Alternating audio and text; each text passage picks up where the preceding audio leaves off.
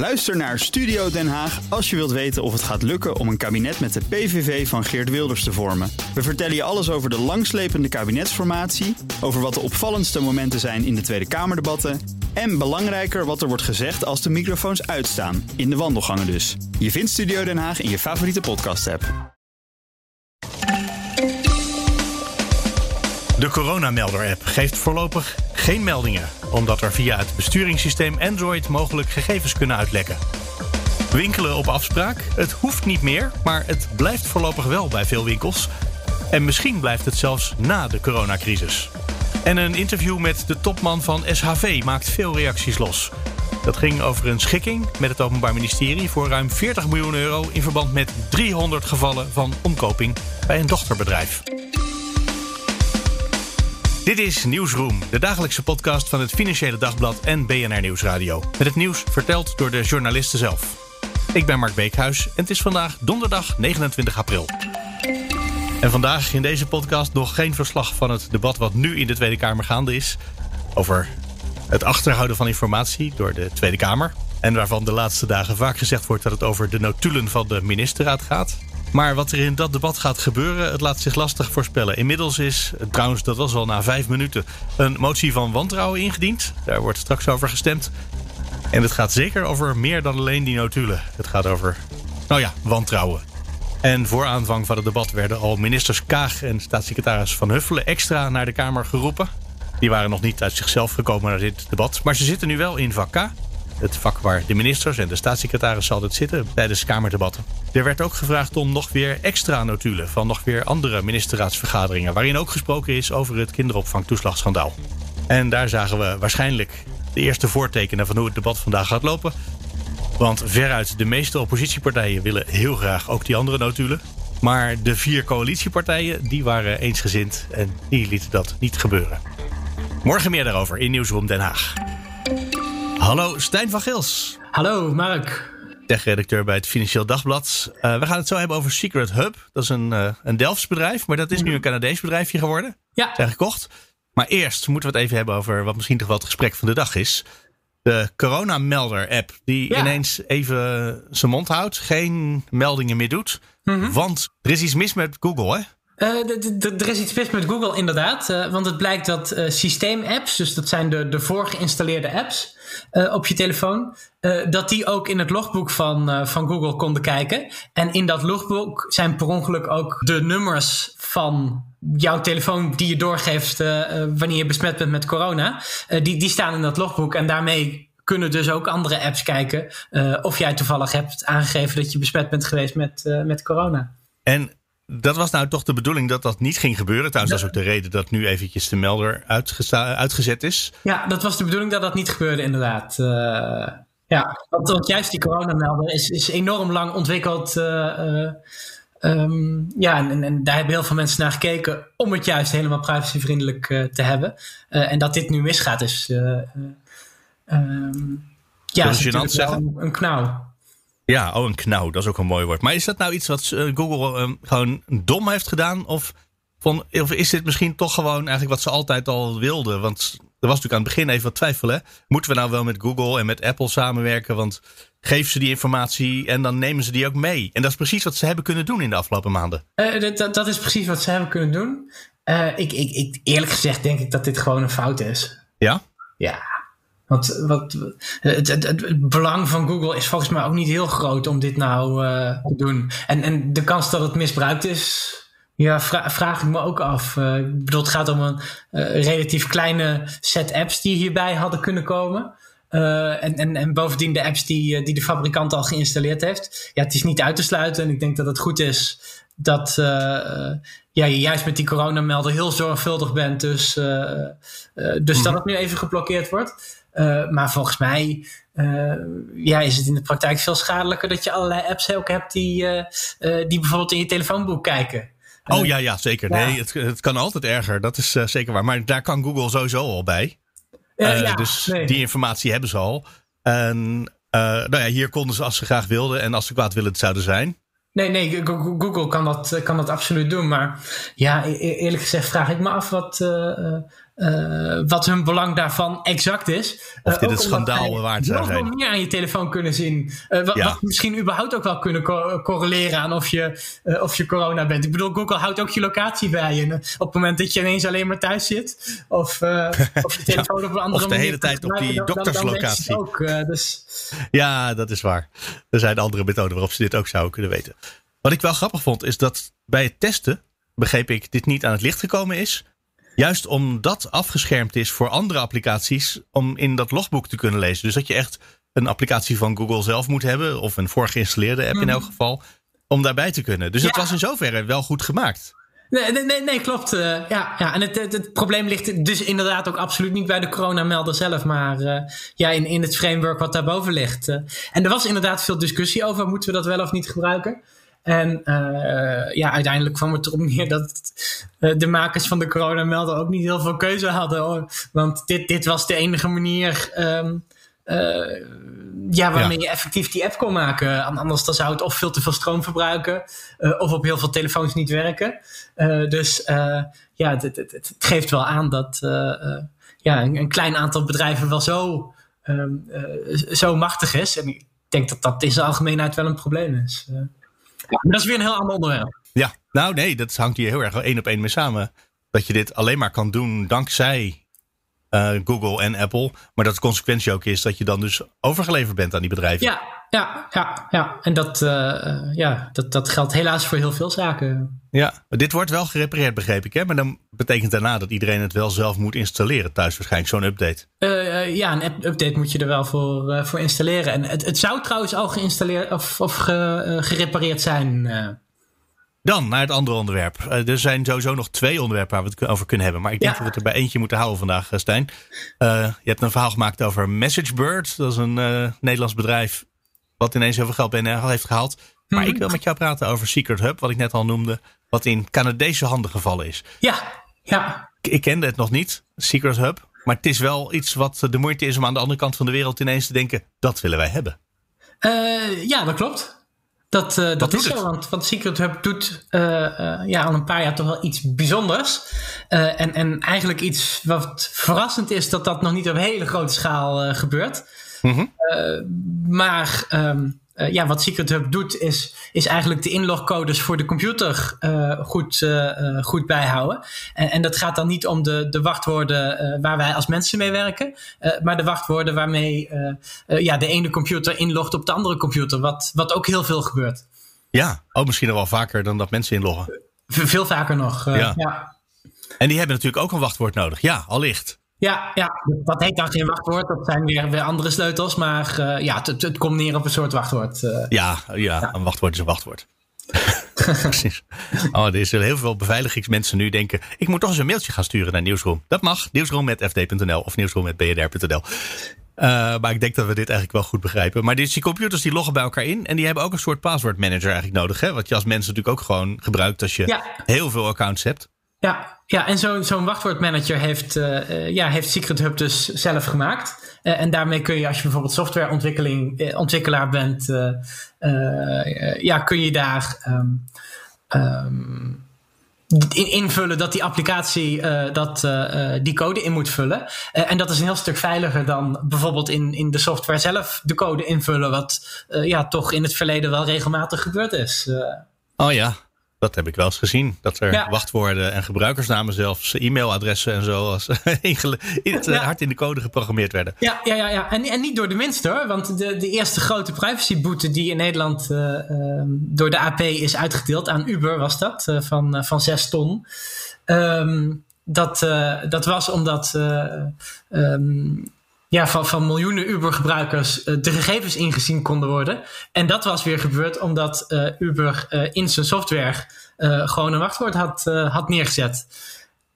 Wat voor iedereen. Dat is wel een serieus IT-bedrijf, Uber.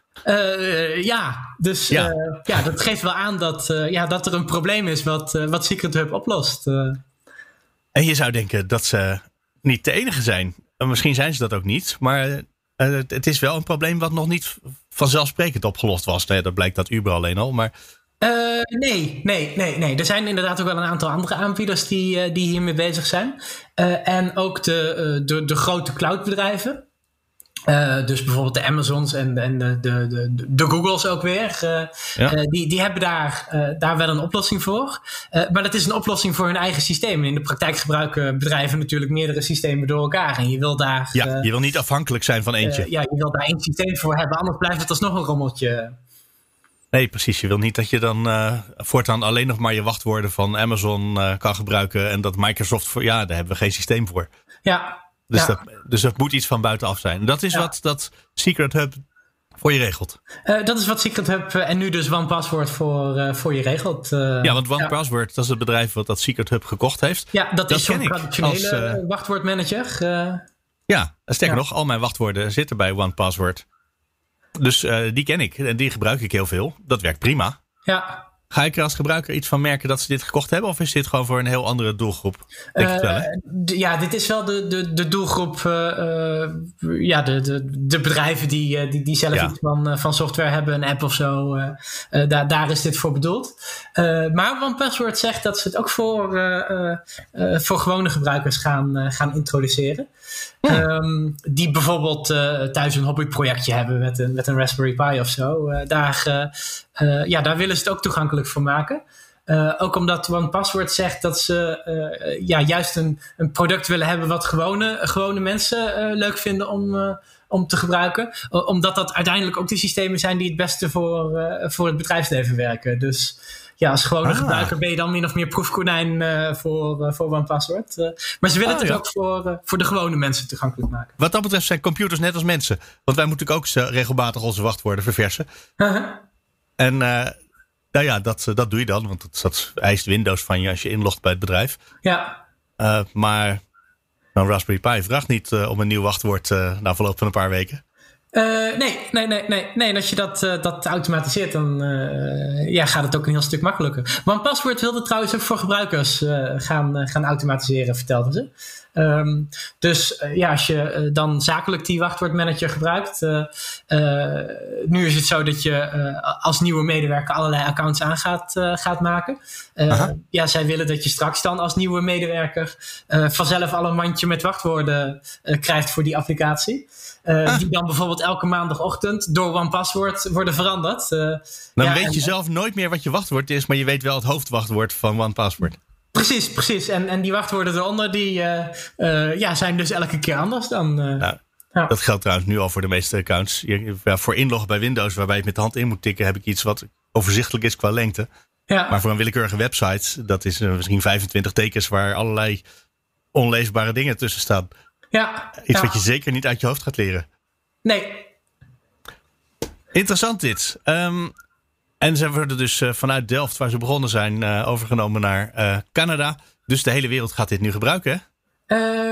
ja, de, de, de, naam Secret Hub die zal, die zal gaan verdwijnen. En ja, het, het, het, wordt een systeem van, van OnePassword waar ja, voortaan ook mensen vanuit Delft aan werken. Want ze ja. blijven wel gewoon vanuit Delft werken. Wat kost dat eigenlijk als je zo'n bedrijf koopt? Uh, dat heb ik gevraagd, maar ik heb, ik heb geen idee. Ze willen daar geen Krijg antwoord op. je nooit antwoord op, hè, die vraag. Als, als, alternatief wilden ze wel vertellen dat OnePassword uh, uh, voor het eerst een, een terugkerende omzet van meer dan, dan 100 miljoen dollar heeft gehaald. En dat, was tot nu toe nog aan niemand verteld. Dus dat, dat, dat vonden ze dan een goed alternatief. Maar de verkoopprijs weet ik dus nog steeds niet. Nou, daar kom je vast nog achter. En dan moet je zeker terugkomen, Stijn. Uh, als ik erachter kom, dan ga ik het jou vertellen. zeker. Uh... Stijn van Gils van het FD, dankjewel. Graag gedaan. En mag ik nog één ding meer zeggen? Natuurlijk. Dat, dat die hele markt wel groot is. Dat het in totaal om zo'n 14 miljard gaat. Uh, dat is misschien nog wel leuk om... Zo. En, en, die 14 miljard, uh, uh, dat is van, van Forrester, dus een, een onafhankelijk analist. en dat gaat dan ja. over de hele markt, hè? dus inclusief wachtwoordmanagers en hoe heet dat, SSO-systemen, dus dat je inlogt met je Microsoft-account op een andere plek, dat soort dingen. Maar die hele markt, dat ze, ja, gaat dus naar verwachting voor dit jaar om 14, 14 miljard dollar. Dat is toch wel behoorlijk. Nou, dan is die 100 miljoen terugkerende omzet, dat is eigenlijk van maar een schijntje. Dat is niks, nee. Nee. dat uh, heeft toch een heleboel groeipotentieel, zeggen ze dan. Uh, inderdaad. Stijn, dankjewel. Graag gedaan. Goeie toevoeging dit.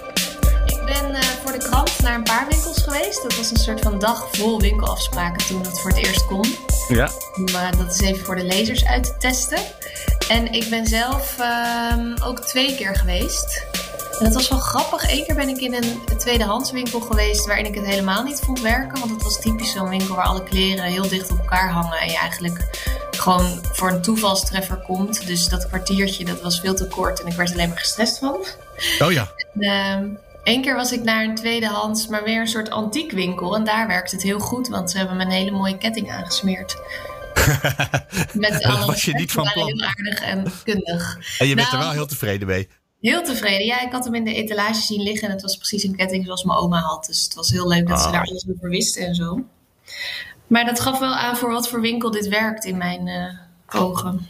Laat ik gewoon even zeggen dat jij Julia Cornelissen bent. Hallo, Julia Cornelissen. Hey Mark. Uh, we gaan het hebben over winkel op afspraak, want dat hoeft dus niet meer.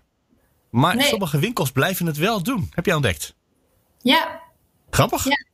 Ja, dat is zeker grappig. Ja, het, het, ik hoorde al wel van wat collega's en, en, andere mensen dat het consumenten wel beviel. Zeker als ze bijvoorbeeld naar zo'n antiekwinkel of naar een kledingboutique of zo gingen. En uh, nou, winkels hebben dat gemerkt. Want de Bijenkorf kwam eerst met een aankondiging. En toen ik een beetje ging rondbellen, waren er wel meer winkels. Maar blijven die dat echt altijd doen? Want ik, bij de Bijenkorf is het ook wel fijn dat je gewoon langs loopt en dat je denkt: oh, ik wandel even naar binnen. Ja, het is wel denk ik nog. Het heeft natuurlijk met de pandemie te maken, want veiligheid was voor alle winkels die ik sprak een belangrijk argument. Dus oh als, als we allemaal gevaccineerd zijn en dat geen issue meer is, dan gaan de deuren wel gewoon wagenwijd open, denk ik. Maar misschien dat de afspraakknop wel gewoon op de website blijft staan voor mensen die daar behoefte aan hebben. Want dit is een van de dingen die ik in de afgelopen maanden probeer uit te zoeken. Wat verandert er definitief door de coronapandemie? En het winkelen op afspraak, ik bedacht me ook, zo gauw jij het stuk schreef, ineens viel het kwartje. Toen dacht ik, ja, maar er waren ook heel veel winkels die dat altijd al deden. Van die antiekwinkeltjes, ja. Eh, van die antiquariatische boekhandeltjes, waar dan staat elke donderdag en zaterdag open. Van 10 tot 4. Hier is ons nummer. En verder op afspraak. Zie, dus eigenlijk waren er al heel veel winkels die uh, dat gewoon als hun eh, business as usual hadden. Ja, ook wel uh, pakkenwinkels waar je pakken op maat kon laten oh, aanbieden of zo. Bijvoorbeeld dat soort afspraken kon je altijd al krijgen, inderdaad. De kapper deed het natuurlijk ook gewoon altijd al. Nou, niet allemaal, maar veruit de meeste wel natuurlijk. Ja, dus het werkt. Maar ik denk wel dat er winkels zijn die dat nu hebben ontdekt. Hoe tevreden hun klanten zijn en hoe goed het hen zelf bevalt. En die zouden wel eens echt gewoon definitief dit altijd als optie kunnen blijven houden. Ja, misschien dat ze het altijd wel blijven aanbieden, ja. Dat zou me niet verbazen. Wat voor winkels werkt het het beste voor? Want jij bent natuurlijk, dat zei je net al, een heel aantal winkels langs gegaan. Ja. Um, en zo, sommige plekken werkt het beter dan andere. Ja, ja ik, uh, ik sprak daar gisteren ook met In Retail over de brancheorganisatie. En die zeiden, het hangt heel erg van de locatie af. Je gaat natuurlijk niet op de Kalverstraat uh, overal een afspraak willen maken... omdat mensen daar een dagje heen gaan om te winkelen. Dan is het onhandig als je overal een uur van tevoren een afspraak moet hebben gemaakt. Ja. Uh, maar in een wat rustiger winkelgebied werkt het bijvoorbeeld wel. En in het hogere segment sowieso ook. Want uh, ik sprak Schapen en Citroen, juweliersketen, voor het artikel. En um, ja, je gaat natuurlijk niet zo snel langs die juwelier lopen en in de etalage iets zien dat je spontaan wil kopen. Ik denk niet dat, dat voor een bepaalde inkomenscategorie dat je spontaan even een, mooie, mooie zilveren ring koopt. Nee, ja. nee. dus ik denk ja, in het hoge segment en, uh, en op de wat rustigere winkellocaties. Ja, sterker, je kan natuurlijk het omdraaien. Zeggen, zeggen, ik hoef nu als ik op die manier werk niet meer per se op zo'n winkellocatie te zitten. Dat kan nou, misschien in zo'n woonwijk een beetje te anoniem, maar je kan willekeurig waar gaan zitten. Ja, je kan wat verder af van de A-locatie zitten, ja. Dus dat maakt het leven voor een ondernemer misschien ook uh, weer makkelijker. Ja, het ligt denk ik heel erg aan je publiek. Want als je ook wel toeristen in je winkel wil hebben, dan, uh, dan gaat het natuurlijk niet op, want die gaan geen afspraak maken. Je zei al, de klanten vonden het heel fijn. En dat is altijd heel belangrijk voor winkeliers. Vonden de winkeliers het zelf ook prettig? Ja, nou zeker wel. Ook omdat ze het veilig vonden. Dus uh, je weet precies hoeveel mensen er komen en je weet dat het niet te druk wordt. Want dat is natuurlijk best wel spannend als ondernemer. Als je een, een, drukke rij voor de winkel hebt of er komen te veel mensen of zo, toch? Um, en uh, personeel konden ze goed inplannen, hoorde ik. Dus ze waren blij dat ze precies wisten wie wanneer kwam, zodat ze precies het aantal uh, mensen daarvoor hadden om ze te helpen. En uh, ze kunnen zelf natuurlijk ook de tijd nemen voor klanten. Want dat was wat ik van mensen hoorde. Van oh heerlijk, ik kreeg koffie en ik kreeg alle aandacht en ik kreeg alle tijd. En dat kan andersom natuurlijk ook fijn zijn voor uh, een ondernemer. Dat je gewoon iemand de tijd kan geven die iemand ook wil geven zonder dat er weer iemand binnenloopt. aan wie je ook aandacht moet geven. Ja, en waarschijnlijk als iemand een afspraak maakt, is hij echt van plan om iets te komen kopen. Dat is misschien Precies, ook wel ja. eh, een soort drempel dat je de aandacht geeft aan de mensen waar je wat van te verwachten hebt. Ja, nou, een hele belangrijke reden denk ik ook. Eh, daar hinten in retail wel naar dat mensen eh, serieuzer aankopen als ze een afspraak hebben. Misschien had ik zelf ook wel een beetje hoor. Dat je denkt van ja, ik ga er nu een uur heen en dan maken ze voor me vrij. Het is toch een beetje gek als ik met lege handen wegga. Nee, je had ook die ene eh, ketting, had je ook eh zien liggen in de etalage, waarvan je misschien al dacht dat je hem misschien wel wilde hebben. Ja, en dan krijg je alle aandacht en uitleg. En dan ja, voel je je toch sneller geneigd om hem te kopen. Als er niemand naar je omkijkt, dan leg je hem sneller weer terug. Ja, dat is wat ik eh, normaal eh, altijd in de winkel zeg. Nee, ik kijk alleen een beetje rond. Oh ja, Omdat ik juist al die aandacht niet altijd wil. ja, ja precies. En soms Ja, wel, soms niet. winkel, denk ik. Ja, in wat voor winkel zou je het niet willen?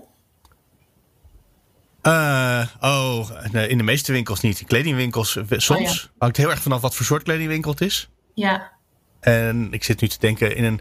Als je, je wilt toch ook in een blokker niet de hele tijd lastig gevallen worden. Dan zoek je een waterkoker. Nou, meneer, ook, kan ik u helpen? nee, precies. Nee, ik wil gewoon even een waterkoker uitzoeken. Ja, precies. Je wil daar gewoon ook hup binnenlopen, snel naar je ding zoeken, weer weg. Of ik zeg een blokker. Het kan ook een HEMA zijn. Ik bedoel, Ja. dat maakt allemaal. eh, Ja, dat soort winkels inderdaad. dat soort winkels, ja. En misschien doe ik mezelf tekort door daar niet om in- eh, informatie te vragen. Nou, ik hoorde van mensen, de meeste mensen vonden het heel irritant dat ze bij de HEMA een winkelafspraak nodig hadden. Het is toch echt zo'n winkel waar je gewoon even snel spontaan in en uit wil. Ja, en waar je ook niet per se geholpen wil worden. Nee, Dat vooral. nee, dat hoeft niet. Nee, maar we hadden het net over de bouwmarkt. Ja. Daar wil je natuurlijk heel vaak wel advies. Ja, eh, zeker omdat je dan die schroefjes van 3 mm met een kopje wat een bepaalde Ja. doorsnede moet hebben. Ja, Dat is gedoe Ja. om die te vinden. Ja. zij die waarschijnlijk gewoon zo uit het rek trekken. En welke plug moet ik daarbij en zo? Ja, praktische, praktische problemen. Maar het is natuurlijk wel zo dat zelfs als je in zo'n winkel gewoon verf op een bepaalde kleur wil hebben, waar ze echt een balie speciaal voor hebben, dat daar niemand achter staat en dat het best eens een half uur kan duren voor je daar iemand kan krijgen. Ja, dat is heel Oh. vervelend. Ja. Dat je dan naar de servicebalie moet, dat ze oproepen. John, wil je naar de balie? Naar de verfbalie? ja, en dan maar hopen dat er iemand komt. Ah, John, dan komt John altijd wel. Even goed, we dralen af van de, het algemene beeld naar onze persoonlijke ervaringen. Op zich eh, sluiten die wel mooi op elkaar aan. Hè? Dat is ook wel dat wij Ja. zelf al dachten. Want ik neem aan dat jij ook achteraf dacht. Natuurlijk blijven ze allemaal die afspraken maken. En waarschijnlijk ook Ja. wel na de coronatijd.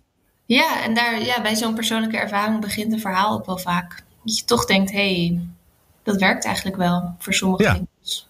Nou, dat, ik denk ook dat veel mensen die het artikel lezen vandaag denken. Ja, natuurlijk. Ja, En ik hoop ook dat winkels het blijven doen. Zeker de winkels waar, je, waar die informatie wel een beetje nuttig is. ja, precies. Waar je goed geholpen wil worden. Dat is dan mijn oproep aan de wereld. Julia Cornelissen, dankjewel. Dankjewel. Hallo Ivo Bukkering van het FD. En eh, ik zeg je naam net niet helemaal goed, hè? Bukkerink met een K aan het Ja, eind. dat is een K. Dat is een veel, eh, veel voorkomende fout. Maar het is toch echt met een K. Ja, Dus En stellen wij een, eh, prijs op Bukkerink. met een omlaut op de Eu. Ook nog. Eh, ja, de O. Moet ik dan goed zeggen. We gaan het hebben over fraude bij SHV. Een van de grootste bedrijven van Nederland, denk ik, hè? Grootste familiebedrijf in ieder geval. Ja. Enorm, enorm. Heel veel bedrijven in portefeuille. Eh, van de Ventener van Vlissingen, zeker. Ja. En eh stond ooit voor Steenkolenhandelsvereniging, zeg ik dat goed? Volgens mij vereniging, ja. ja. Ehm, in elk geval dus een eh, bedrijf met een lange traditie. Met heel veel eh, bedrijven die onder de paraplu van SHV vangen, vallen. En bij eentje is nu serieus veel corruptie vastgesteld. Heel veel omkopingszaken. Ja, ja, klopt. Ja, bij Econosto Mid-East, een, eh, een producent van afsluiters die die dingen in het Midden-Oosten verkocht. En eh, een businessmodel had ontwikkeld waarbij ze eigenlijk steekpenningen betaalden aan afnemers om opdrachten te plaatsen. Afsluiters, wat zijn dat eigenlijk? Want ik denk aan plastic zakjes, maar het gaat vast over olie. afsluiters. Nee, het zijn niet van die kleine plastic binddingetjes. Nee, het zijn industriële afsluiters. Dus die worden door eh, grote partijen voor heel veel zaken ge- eh, gebruikt. Maar het bedrijf bestaat niet meer hoor, overigens. Mhm. Want SAV heeft het na de misstanden, nadat die geconstateerd waren, direct geliquideerd. Dat is wel een teken dat ze dachten, deze wilden we niet, dit wilden we niet meer. En dat gaan we ook niet repareren. Nee, het punt was een beetje van dat ze, ja, het, het is ook een beetje pech. Ze hadden het bedrijf in handen gekregen doordat ze de moeder van het bedrijf hadden gekocht. Dus het was, eh, toen waar, waar was, waren die misstanden ook al aan de gang. Dus ehm, het was eigenlijk een erfenis die ze binnenhaalden. En waar ze later achter kwamen. En waar ze kennelijk, want er is nu geschikt met het Openbaar Ministerie, hebben ze kennelijk niet handig genoeg mee omgegaan. En niet uh, meteen ermee aan de slag gegaan, behalve dat ze het geliquideerd hebben, uiteindelijk. Nou, het is uh, op een gegeven moment, het verhaal wil dus dat ze er op een gegeven moment achter kwamen. Iemand van SHV ging daar op bezoek, die komt erachter en die is dat gaan melden. Er is ook nog een versie die zegt dat journalisten van NRC op onderzoek waren hiernaar en uh, vervolgens uh, erachter kwamen. En dat het bedrijf toen zelf daardoor heeft gemeld bij, uh, bij het OM. Aha. Ze hebben het zelf wel aangegeven bij het Openbaar Ministerie in alle versies die je hoort. En ze hebben ook echt heel hard ingegrepen. En kijk, we zijn gewend, zeker na de ING-zaak, de witwascontrolezaak, dat bedrijven niet altijd even goed meewerken met met justitie als er zo'n mm -hmm. onderzoek plaatsvindt. Bij ING was dat zeker het geval, dat durf ik, uh, durf ik zo te zeggen. Maar uh, de zaakofficier van deze zaak zei tegen mij gisteren dat ze zelden had gezien dat een bedrijf op die manier meewerkte als SHV aan het onderzoek. Dus ja, dan moeten we dan maar aannemen dat het ook zo is. Kijk, als SHV ja. het is het één ding. Maar nee, maar als de OM het ook zegt, dat is wel een aanwijzing. Lijkt mij wel, ja. Dus ze zijn daar heel op zich goed mee omgegaan. En ja. we beginnen er zo mee, omdat verderop in de krant, dit is pagina 2-3 ja. van de krant. Verderop in de krant staat een interview met de topman van SHV. En de kop daarboven is: omkoping, dat is zo niet wat wij zijn. En als je dat stuk losleest, hij kwam gisteren zo in mijn Twitter-timeline voorbij. Mm -hmm. Dan is de eerste reflex om te denken: die man die wil hier niks mee te maken hebben. Die, zorgt, die zegt: dit is een onderaanneming, dat zijn wij niet hebben we niets mee te maken. Maar als we nu de inleiding hebben gehad die we hebben gehad, dan voelt het alweer een beetje anders dan wanneer je het stukje losleest, hè?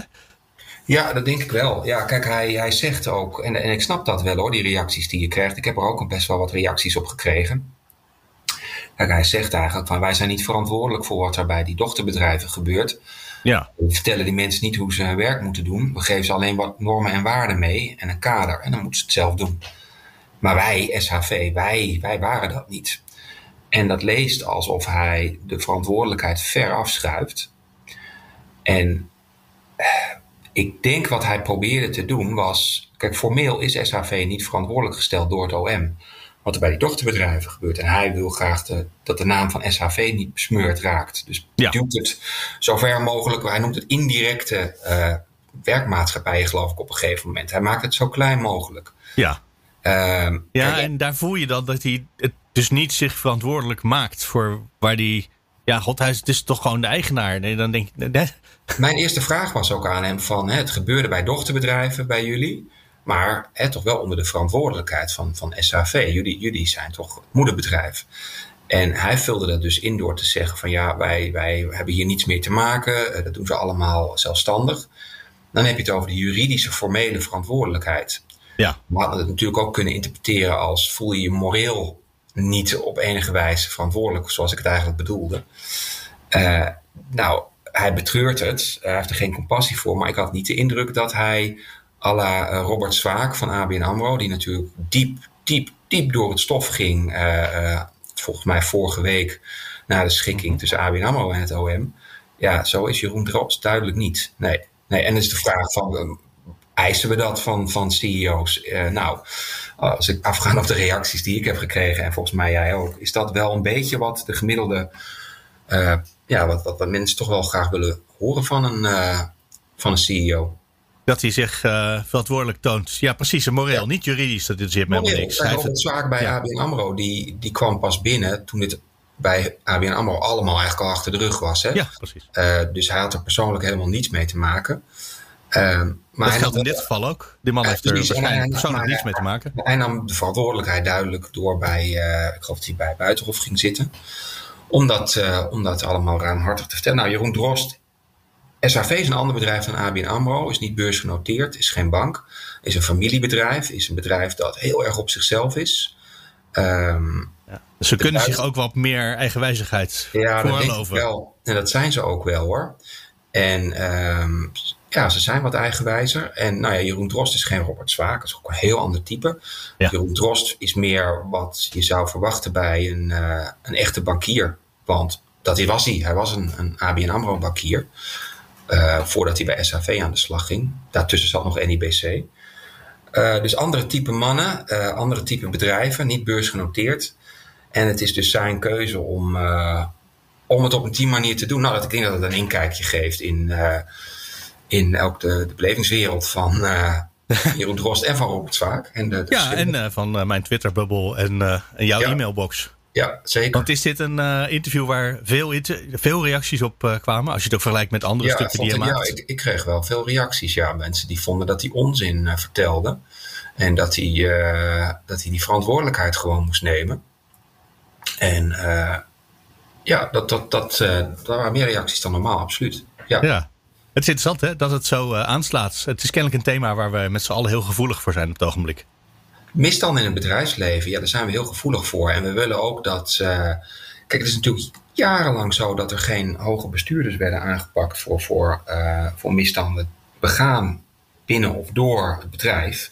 Dat begint nu wat te veranderen. Maar mensen willen gewoon blijkbaar dat als je op zo'n hoge positie zit en je krijgt een mooi salaris dat ook als je niet voor een mail verantwoordelijk bent, je toch in ieder geval het boetekleed dan aandoet. Als is vastgesteld dat er, uh, dat er ja. dingen gebeurd die echt hij, hij had in dit geval een heel makkelijk verhaal, bedenk ik mij nu. Hij had gewoon kunnen zeggen: Meneer, we hebben ogenblikkelijk gedaan wat u van mij vraagt. We hebben dat bedrijf opgedoekt. We hebben gezegd: Dat, hoort niet bij ons. Ja, uh, dit is niet zo wat wij zijn. Ja. hij zegt het wel. Het is een dubbele boodschap op die manier, tenminste, zo kun je het interpreteren. En ik weet niet of hij het zo bedoeld heeft, uh, maar ja, die, er zit een dubbele boodschap in. Ja. Heeft dit nog consequenties voor SHV zelf, nu uh, die schikking geweest is? Die gaan ze niet zelf betalen, las ik. Ja, dat, kijk, hij, dat was ook weer zo'n woordspelletje. Hij zei van ja, ik zei van goh, 40 miljoen. Uh, eh, SHV die verdiende vorig jaar meer dan 400 miljoen. Dat is toch wel heel weinig eigenlijk, hè, als je bedenkt wat er is gebeurd. Zeiden ja, uh, oh, het zijn de dochterbedrijven die dit betalen, wij niet. Hè, ook weer, wij hebben er niks mee te maken. Toen zei ik hem, ja, maar de rekening, jullie zijn aandeelhouder, 100%, komt gewoon bij SAV te liggen. Ja. Ja, dat gaf hij wel toe. Hij zei, ja, ik ben ook aandeelhouder van ING. Dus ik heb ook meebetaald aan de witwasboete. Uh, ik wil nog niet zeggen dat ik er schuldig aan ben. Uh, dat laatste zei hij niet, maar dat bedoelde hij wel. Dat bedoelde ja, precies. Uh, dus, maar hij op zich een punt heeft, dat hij daar niet uh, verantwoordelijk voor was. Hij heeft een punt. Voor, hij heeft gewoon een, formeel heeft hij gewoon een punt. Heeft hij gewoon gelijk. En, ja. maar goed, ja, die, die, rekening komt natuurlijk bij SAV te liggen, absoluut waar.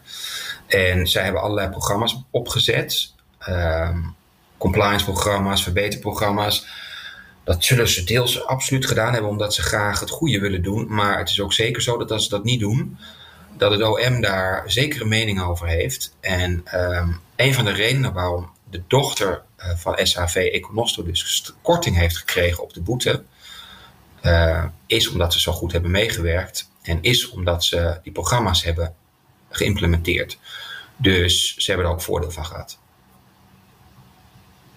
Want zijn boete is lager uitgepakt daardoor. Ja, ja, ja, ik zit nog even te denken, want dat was 40 miljoen ongeveer, hè? Zeg ik dat uit het hoofd goed? 41,6 moeten ze betalen. 41,6, nou hier. Ja. Tot, en meestal gaat dit tot op de cent nauwkeurig. Uh, maar Volgens mij er ook, ook nog een 2 achter uh, zelfs. Ja? ja? Dus echt op, op de 10.000 af uh, nauwkeurig. Ja, dat is fascinerend. Daar zijn vast hele mooie berekeningen voor. Of hele lange onderhandelingen. Dat er nog een 10.000 nee, euro bij nee, afgaat. Nee, hij mocht niet onderhandelen. Hij zegt, nee? Fiat die heeft daar een hele ingewikkelde berekening voor. Wat je wederrechtelijk verkregen voordeel is. En de, het OM heeft dan een soort getrapte uh, boetekaart. Want het is dus wederrechtelijk voordeel en boete. Dat telt op tot het bedrag. Ja. En dan komen dat gooien ze dan in de, in, in de, in de mixer. En dan uh, komt er een bedrag uit. En dan moet jij 41,62 uh, komt er ja. dan uit. en dan mag jij, mag jij je handtekening zetten of niet zetten. En als je het niet zet, ga je, dan word je vervolgd. Dan komt de rechtbank erin uh, in zicht, ja. ja. Maar daar zijn ze nu niet uh, gekomen. Nee. Ivan Bukker. Dus maar, maar ja. ja. het verhaal van SAV is eigenlijk zo goed als af. Uh, ja. Dat is nu klaar, ja, precies. Ze moeten gewoon dat bedrag overmaken. Dat kunnen ze makkelijk leien. Dat is heel vervelend voor ze. Maar verder was dat het. Uh, ik denk dat het vooral uh, heel onprettig vinden voor hun naam en reputatie. Ivo Bukkerink, dankjewel. Dankjewel. En dan komen we bij het einde voor vandaag. Wil je reageren? Mail naar nieuwsroom.fd.nl of nieuwsroom.bnr.nl.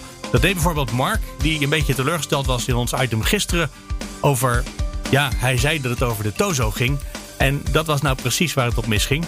Het item ging eigenlijk niet over de Tozo. Het item ging eigenlijk over belastingaangifte die ZZP'ers dit jaar veel later doen dan andere keren. En een van de verklaringen daarvoor zit waarschijnlijk wel in de Tozo.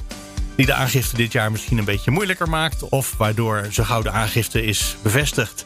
er ineens een bedrag betaald moet worden. zodat mensen het misschien liever even uitstellen. En daar komt ook bij, zegt in elk geval de werkvereniging. dat ondernemers zich lang niet altijd gerealiseerd hebben. Wat voor Mark, die reageert met zijn mail, heel vanzelfsprekend is. Want hij schrijft. Ja, die uitkering is gewoon een bijstand. En bijstand dat gaat eh, per gezin, dus is voor beide partners samen. En dus kan als de een de tozo heeft aangevraagd, dat consequenties hebben voor de belasting voor de andere. En Mark schrijft: Ik herken de verbazing bij een klein deel van de ondernemers, maar met wat uitleg moet dat duidelijk zijn. En daar, Mark, heb je ongetwijfeld gelijk in. De vraag is het leden of al die ondernemers die uitleg ook hebben gekregen. En als ik het verhaal van gisteren goed heb begrepen, gaat in elk geval die vraag aan de rechter worden voorgelegd. Of die ondernemers een goed geïnformeerd besluit hebben kunnen nemen. En om nog even te laten merken hoe degelijk de mailtjes soms zijn die ik krijg. Eh, dit voorbeeld van Mark is echt een. Die daar nog even netjes een berekening bij doet. Hij schrijft dan concreet drie maanden Tozo 1. Dat is 4500 euro netto, grofweg 6000 euro bruto. Dus dan wordt er maximaal 3000 euro bruto inkomen bij de partner geteld. Dat is de helft van die 6000. Die daar in het slechtste geval 1000 euro inkomstenbelasting over betaalt. En als het meer is, is het inkomen ook hoger. En dan was de Tozo misschien toch ook niet zo'n passende regeling. Ook al had je er misschien recht op. Denk dan aan het moreel appel dat de regering deed. Dankjewel Mark voor je reactie. Morgen, dan zijn we er weer. Dan dus met een ongetwijfeld spannende aflevering over het debat wat op het ogenblik in de Tweede Kamer gaande is. Over het achterhouden van informatie door de regering. Graag tot morgen.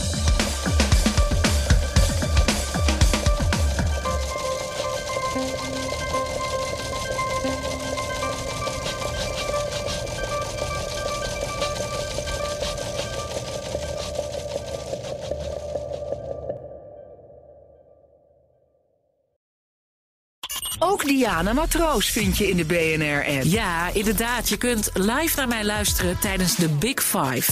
Ook handig in de BNR-app. Breaking nieuwsmeldingen, maar ook het allerlaatste zakelijke nieuws. En je vindt in de app alle BNR-podcasts, waaronder Wetenschap Vandaag. Download nu de gratis BNR-app en blijf scherp.